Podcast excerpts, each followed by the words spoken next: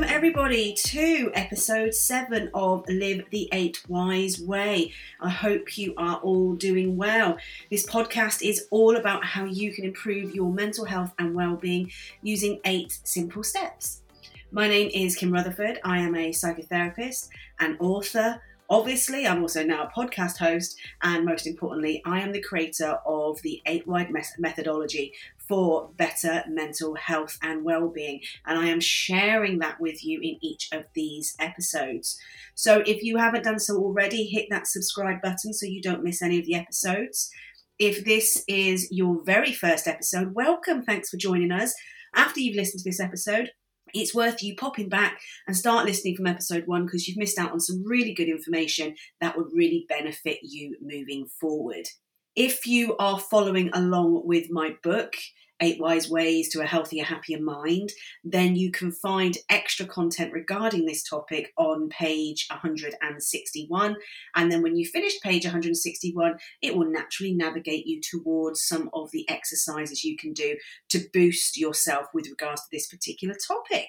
If you don't know where to get the book, then great news is you can head to my website, www.eightwise.co.uk, where you can get hold of five different books Book one is Eight Wise Ways to a Healthier, Happier Mind, which is what they are calling, which I love them calling this, the Mental Health Manual for the Modern World. How sexy is that? But you can also get to help you with that book the 12 week journal that helps you set and focus on very specific goals you want to achieve within the next 12 weeks. You can also get the 12 month planner. So, for those of you who are really looking to make some major changes in your life, the 12 month planner will help you do that. And if you're someone who just wants a little bit of information on a regular basis, then you can also get a copy of the Wellness Pocket Book 2. That is all there on the website. Just head to the store and you will find it there um, straight away.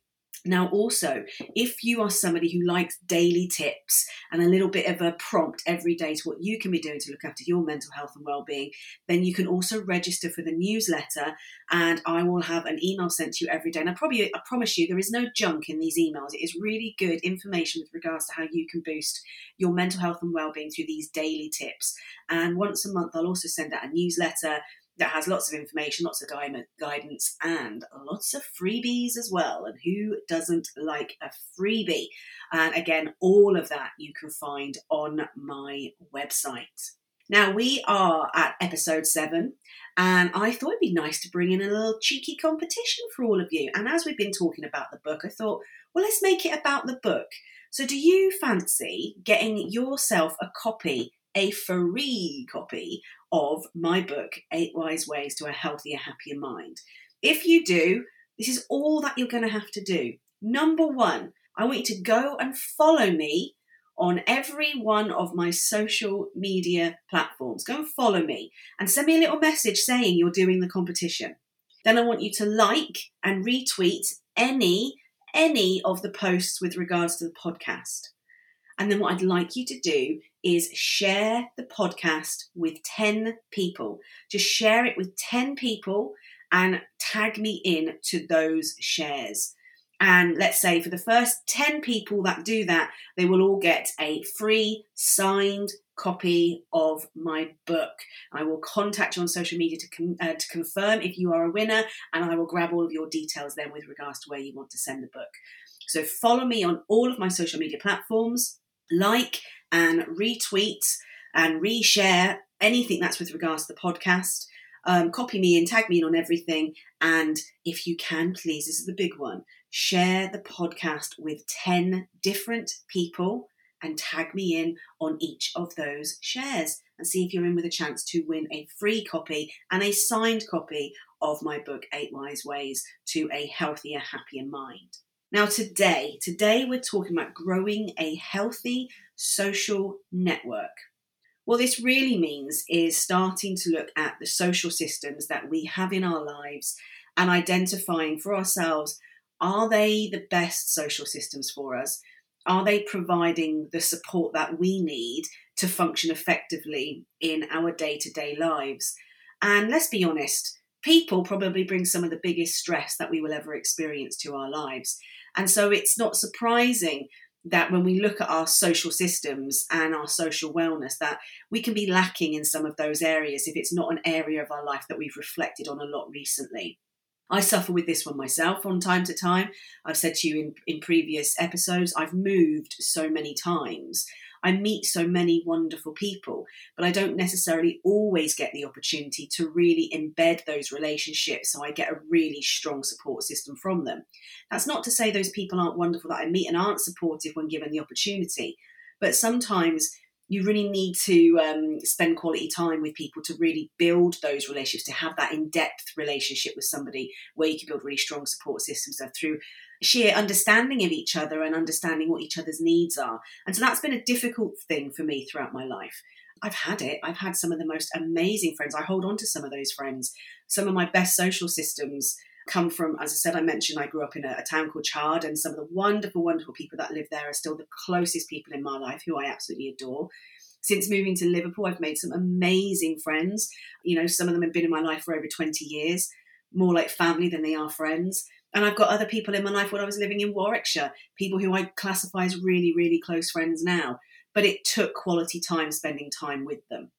And that's something that I've had to deal with. And I know that a lot of people out there suffer with the social systems that they've got, and it can lead to feelings of loneliness.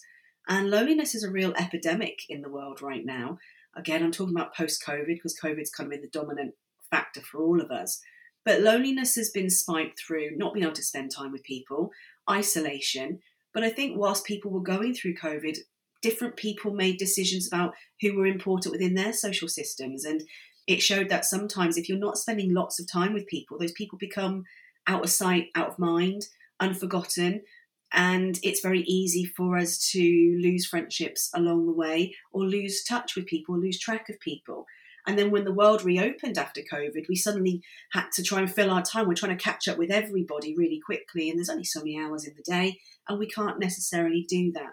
And so, socially, COVID hit us really hard, and it's caused a lot, as I said, a lot of issues with regards to loneliness across the, across the world. Social media doesn't always help with that because sometimes we think social media is the answer to the loneliness, but actually it doesn't provide us with the level of connection that we as human beings actually need. And so we can have millions of likes and millions of followers, but actually the loneliness is still there because what we really need is human contact, human connection, human interaction with people. And I'm hoping that with this episode, we can understand ourselves a bit better with regards to that and understand our needs a bit more with regards to that and start working on that. So, when you are looking at your social systems, what you need to start doing, if you're going to do some self reflection on this, have a look at it from these core groups. Family is number one. Start looking at your family. Do you have the support systems within your family that you need to navigate this world in a healthy way? So, do you have that relationship where you can talk openly with your family members, that you can talk honestly with your family members? And just remember, family is what you decide family is. This does not have to be blood relation. I appreciate there are lots of people in this world who have um, non blood family members. And that doesn't mean because people have married into things. It could be friends, it could be um, colleagues from work, it could be anything that way you think the relationship has crossed over from friendship into family. That's entirely up to you how you define what family means to you. But have a look at that family setup that you have got. Is it supportive? Does it have that open communication? Does it have that honesty, that transparency? Can you talk to them openly about anything? Therefore, do you really think that you are getting the support you need when you need it? So that's group one to think about. Group two is your friendships. And this could be friendships from your past, your present, or the ones that you're developing right now. And think about it from that perspective again. It's do these people in your life bring out the best in you? Are you having fun with your friendships? Is it mutual? Is it 50 50? When they're calling you, are they asking you how you are? Or are they just ringing you because they want to be able to share with you what's going on in their life right now? Ask yourself these questions Are the friends I've got bringing out the best in me? And are these relationships equal? Is it a 50 50 relationship, give and take? So have a think of your friendships. Then I want you to think of your colleagues. And colleagues are really, really important because for those of us who work in environments where we're working with lots of people, Our colleagues are the people that we will spend more time with in our life. We will spend more time with colleagues than we will with our friends, with our families, with our loved ones, with our children. We will spend more time with our colleagues. So have a think of the colleagues that you've got. Do you have good relationships with them? Do you interact with them easily? Are they making your working day better or do you feel they're making your working day worse? Be really honest with yourself with regards to the relationship you have with your work colleagues. And then outside of work colleagues and outside of friends and outside of family, then we've got is our wider community. And I've said before, humans are pack animals. Therefore, we are expected at our deepest, most primitive level, there is a need for us to be part of a wider community. Are you part of your wider community? Are you interacting with the community that is on your doorstep? Do you know who your neighbours are? Do you chat to your neighbours? I can honestly tell you now, I've got the best neighbours in the whole world. The best. We do barbecues together. We have WhatsApp group and share information about each other. We get together at Christmas. We celebrated with street parties during COVID when we could. We have a really good close community and I know if anything was happening in my life, I could contact I could knock on their door and I would get genuine help and genuine support. And I know that's not for everybody. I know that's not everybody wants and I know that's not what everybody has.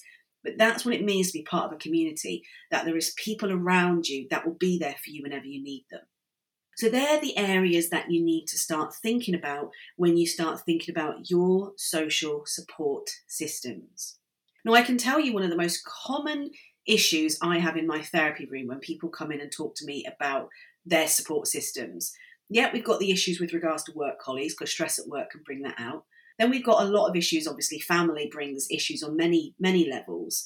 But one of the big issues that people come to my room with is the friendship ones. And when I say this, I mean with regards to the long term friendships.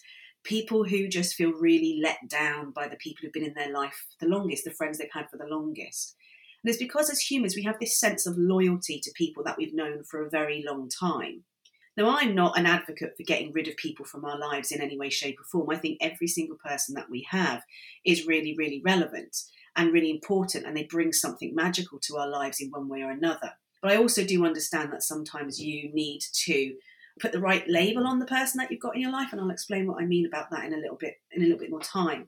But one of the things I would say to anybody is if you've got somebody in your life, say they've been there since you were five years old at school, they've been there for so long, you just accept they're there, and this title of best friend sticks with them because you've known them for so long. But if you're struggling with that relationship in your life or these relationships in your life, I want to ask yourself one question if you were to meet this person right now for the very first time, are they somebody that maps to the values that you have? And are they somebody that you would want to have as a friend if you were meeting them for the first time right now? By answering that question, you start to tell yourself if you've distanced yourself or you've moved on or you've grown apart from somebody. That's very normal and it's okay to grow apart from people. But by doing that, by understanding where the relationship really stands right now, rather than where you used to stand and where you wish you could stand, and how you might go back to how it was in the past, and looking at it realistically where it is right now, it helps you to remove some of the emotion connected to the relationship and it starts to help you put a more rational mindset towards the relationship. And that in itself can actually alleviate some of the stress, some of the frustration you might have with regards to that friendship right now. So that's just one little activity that you can do. Another activity is to think about all of the people that you have in your life. And I call this activity swimming lanes. And it's about really thinking about all the people that you've got in your life and putting them in the right swimming lanes. So if you've got a piece of paper there with you, I just want you to put down a few different columns. Column one is got the title of family. Column two the title of friendship, column three, the title of mates, and column four, the title of acquaintances. And I want you to think about every single person that is in your life that you find value in, that you think you feels really important to you in one way or another. And I want you to be really realistic with yourself with regards to which of those swimming lanes you would place them. So for me, I would place very specific members of my family in the family list. I'd have in my friendship list, I probably have no more than five people in my friendship list. These are my ride or dies. These are the people that I know without doubt, if I rang them at 2 a.m. in the morning because I was in trouble, they would always pick up and they would always be there.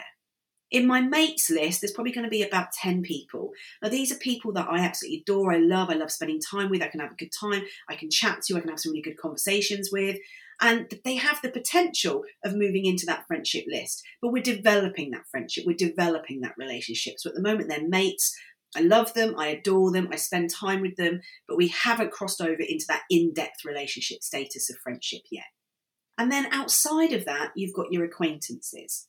And these are all of the people that you know and you can chat to and you have a good time with if you see them. You could probably message them from now now and then whenever you want to. They're not quite in the mate zone yet, so you might not be willing to go on holiday with them, for example. Not in the friendship zone yet, because you certainly wouldn't be talking about your most in-depth secrets to them, and you're not in they're not in the family zone. When you are able to put people into these different lanes, what then that allows you to do is connect the right amount of energy and emotion to each of those lanes. So if you are unintentionally putting everybody in your life in the friendship lane, for example, not everybody in that friendship lane is going to provide you with the support that the support mechanisms that you would expect from somebody who is a friend. And therefore, when people let you down because they don't meet that criteria for you, it really hurts. It's really frustrating. It can be painful. Whereas if what we're able to do is look at that lane and go, actually, these people don't provide me with that. It's not because they're not good enough, it's because they're not quite there yet for me. So I'm going to put them in the swim lane that makes sense to them where they're at now. And they're mates. And that doesn't mean that they won't ever be friends. It just means right now, the different energy connected to them. There's a different emotion set connected to them. There's a different level of expectations set to them. So now, straight away, those frustrations that you had when you thought they were friends not providing you with what you needed from a friend, now you're like, but they give me everything I want as a mate, and I love them for that. And now I can reduce and release that frustration because I don't need to feel it anymore because I'm getting what I need. And it's the same with the mates thing. If you've got that mate who constantly lets you down and doesn't really ever do stuff with you, then really are they a mate or are they more of an acquaintance? And if that's the case, you're not saying, I don't love this person, I don't care about this person, I don't want them in my life. You're saying, I'm just going to put you in a different swim lane right now because you're at your best in that swim lane. And we have a great connection when you're in that swim lane. It's only when I put you in the wrong swim lane do I then feel frustrated and anxious and stressed about the relationship we have when it isn't meeting the expectations I have and I need for the people within that part of my life, within that swim lane. This just starts to help you to understand your needs and helps you to understand your expectations with regards to the people that you have in your life and the different roles that people have in your life. And that's really important for you in order to establish who are the right people to have in your life. We have to remember that social wellness is the second element of our external dimension with regards to the 8 Wise program, which means that it's everything that's happening outside of us and as we know, it's usually the external factors that we're having to respond to every single day. So they can be the most, the, from my perspective, extremely stressful um, scenarios that we're facing every single day. Now, we can't control the external factors. We can't. It's what's happening to us is happening to us. The best we can do is respond in the best way that we can. But if we are able to create frameworks for ourselves so we can manage that response system better, then actually we are helping ourselves, we're helping our mental health, and we are helping our well-being as well. When you think of your emergency services, they are not called a reactive service, they're called a response service because although they do not know what is going to come in on the phone call that they receive, they know they have a framework in place that always allows them to respond effectively to the situation. So they might not know what's going to happen, but they have confidence, they have faith that the framework they have will help them respond effectively. And the swim lane analogy provides you with a framework to respond to social situations effectively, to people within social scenarios effectively, in a way that you might not be able to control what they're going to do or what they're going to say or what's going to happen, but you have a solid framework to manage your response effectively. And there, that gives you some control, that gives you some power in situations where, in other times, you might have you might have found found yourself feeling powerless in those situations. So that's step one. The next step, really, with regards to social systems, is being willing and being able to not only create good, solid boundaries for yourself, but then live by those boundaries so people respect them and live by them with you. Boundaries are basically the rules and regulations we set to let somebody knows what is acceptable behaviour towards us and what isn't acceptable behaviour towards us. If we don't have those boundaries, it's very easy for us to be taken advantage of or for us to take advantage of other people. We've got to remember this works two ways.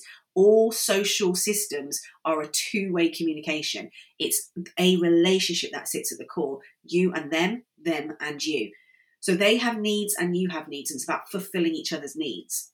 But with regards to these social systems, it's really important to have these boundaries in place and to be vocal about these boundaries. And so people know that if they do this, they behave like this, they're going to cross the line, and what the response is from you if you if they cross the line with you.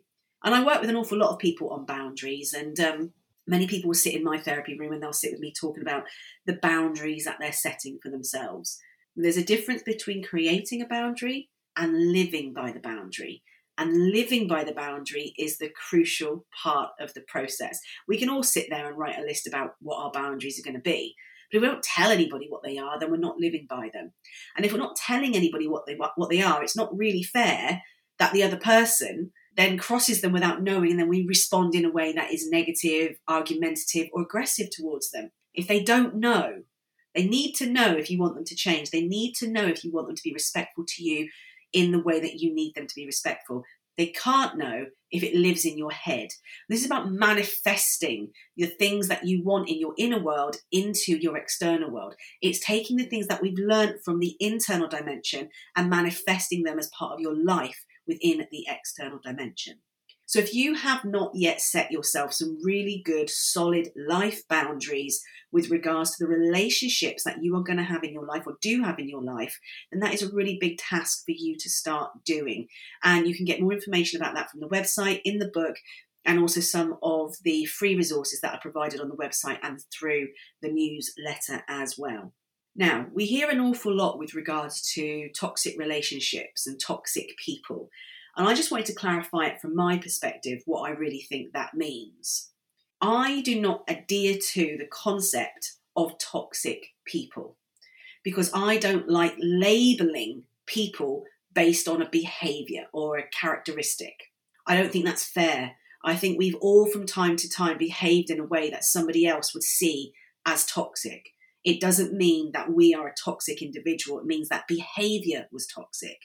So that's how I like to see things. I like to see that there are toxic behaviors, not toxic people.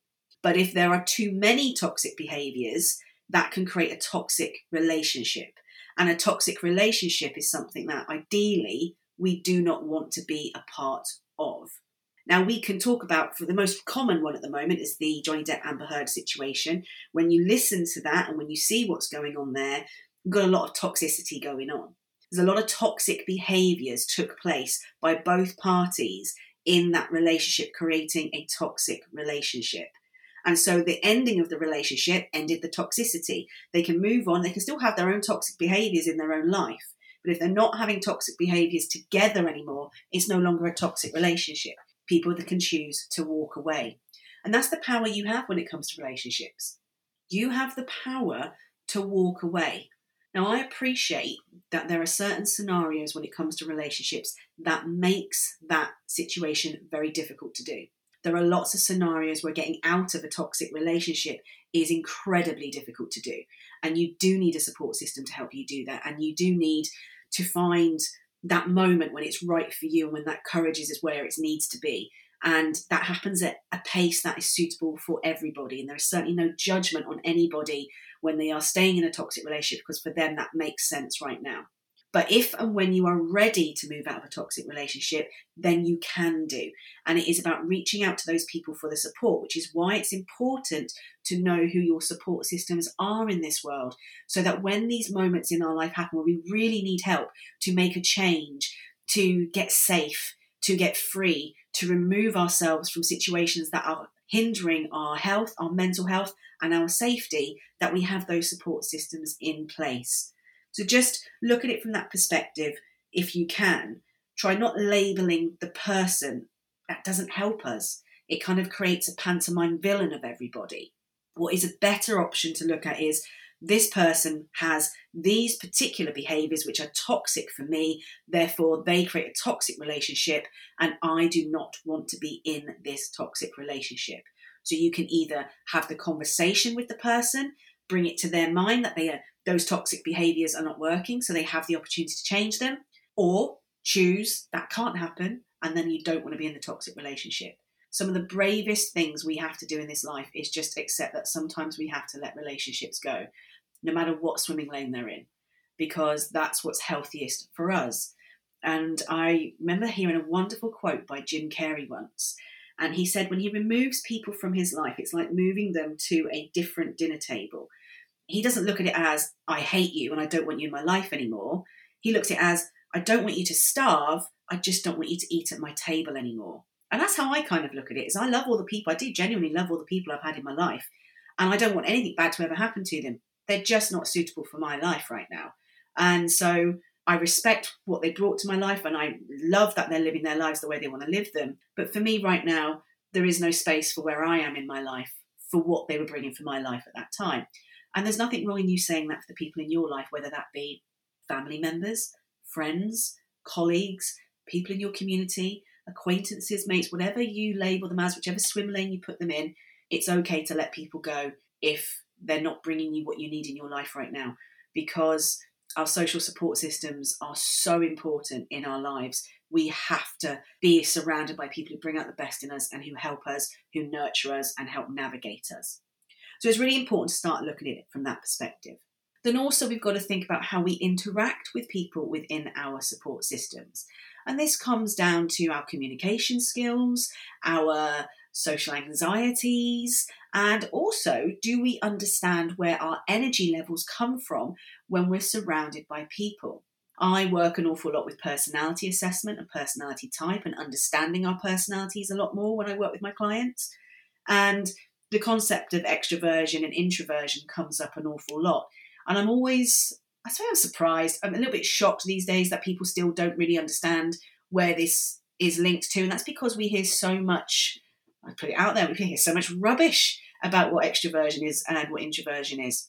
And if you go on the internet, you'll find loads about how introverts are really shy and don't really like people, and how extroverts are just really out there and they're really bubbly and they're fun and all of that kind of stuff. In the nicest way, so not true. Because the reality of it is, it's all about where you get your energy from.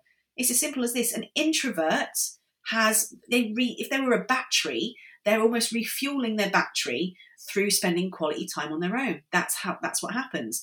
And they are draining their battery if they spend too much time with people. Extroverts, opposite. They drain their battery if they spend too much time on their own, and they fill their battery if they spend more time with other people. And that's as simple as it is. So, for you and your social systems and how you interact with people and the social scenarios you place yourself in, it's really important for you to understand where your energy levels come from a social perspective. Are you somebody that actually you love the idea of going out for a night out, but actually after a couple of hours, you're like zonked out, love all these people, but whew, I need to go home and just spend some time on my own? Or are you that person who's been working a hybrid model all day? So this is your day working from home. You're like, oh, I can't do another minute of this. I need to get out there. I need to go and spend some time with my friends. I need to socialize. Understand that about yourself. Know that about yourself and create social scenarios for yourself that help boost those energy levels. Because if you can boost your energy levels in the right way, you can then help to build your um, you can boost your stimulation at the same time. If you can boost your stimulation get really good brain health. Really good brain health means really good mental health really good well-being. So really think about your own personal energy levels with regards to your social scenarios, your social systems, and the people that you want to spend time with in your life. And don't be sucked into this. You're a shy person if you're an introvert. You're not necessarily. And don't get sucked into this. You're expected to be the singing, dancing, all time party queen just because you're an extrovert. You don't. Sometimes extroverts want time on their own. Sometimes introverts want to spend time with people. It's a spectrum, it's a sliding scale. if although you are introverted, you also have an element of extroversion to your personality type. If you're extrovert, you also have an introversion element to your personality type. You just lean more towards one than the other. So don't get confused about it, but understand it's okay if you've been, you know, you've been busy in work all day with everybody talking in work and you just go, oh, do you know what? Today I just need to go home and zonk out to your favourite Netflix show and spend no time with people. That's what I do, people. That's how I cope some days. Real Housewives of Beverly Hills, thank you, each and every one of you, for getting me through my de energized days when I needed to recharge my batteries. No shame here, by the way, no shame on any of the choices that you make when it comes to your Netflix or any other show from any other platform as well. So, I'm hoping that has helped you to understand a little bit more about how you grow a healthy social network. It's about understanding what social systems you need to have in your life friends, family, intimate relationships, work colleagues, and your wider community. It's about knowing the boundaries that you're going to place for yourself when interacting with those people. It's about making sure that all of the people that you've got in your life that you put the right energy levels, the right emotional levels to them and let them be at their best by putting them in the swim lane that works best for the relationship you have with them, whether that be family, friends, mates or acquaintances. And it's about understanding what you find to be toxic behaviors with regards to people that you have relationships with and understanding how many toxic behaviors you can cope with within the relationship before it makes it a genuinely toxic relationship for you. And then understanding what you need to do to either change the relationship or walk away from the relationship, which in itself might need the support from other people in your social system. So it's really time to do the self reflection and look at the support systems you've got in your life. Is it working for you? Is it fulfilling you? Is it providing you with safety and security, fun and frolics, and making you live your best life? Have a think of that.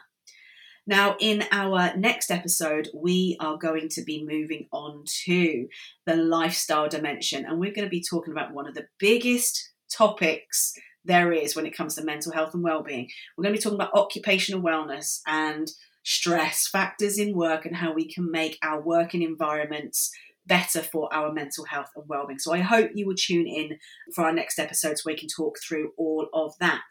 So, as I said, quick recap.